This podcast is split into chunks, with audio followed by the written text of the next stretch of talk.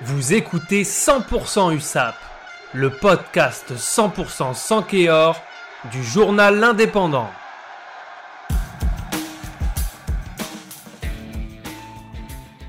Bonjour à tous, on ne pouvait pas terminer mieux le dernier podcast de la saison de 100% USAP. Hier en fin d'après-midi au GGL Stadium de Montpellier, l'USAP champion à l'issue de la saison régulière, meilleure attaque, meilleure défense a remporté la finale d'accession en top 14 contre le Biarritz Olympique. Les Catalans sextuples champions de France vont retrouver le top 14 la saison prochaine pour le plus grand bonheur de ces supporters qui ont explosé hier après ce deuxième titre gagné en Pro D2.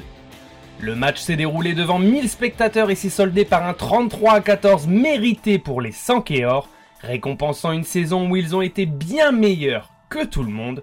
Trois essais signés Tisley, Vola Vola et Jaminé, ainsi que trois transformations et quatre pénalités de Jaminé dans un déroulé de match qui a beaucoup ressemblé à celui contre Oyonnax.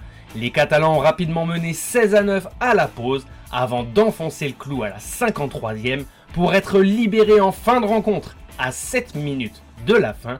Les hommes de Patrick Arletaz ont peu tremblé hier et ont vite étouffé Biarritz. Pour le capitaine Mathieu Acebes, la moitié de la mission est remplie. La montée en top 14 est réussie. Il faudra maintenant se maintenir la saison prochaine.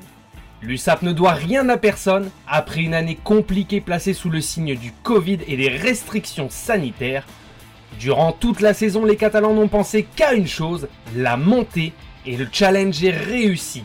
Bravo l'USAP et merci à vous d'avoir suivi ce podcast tout au long de la saison. On se retrouve en top 14 dans quelques mois pour le lancement de la saison 2021-2022.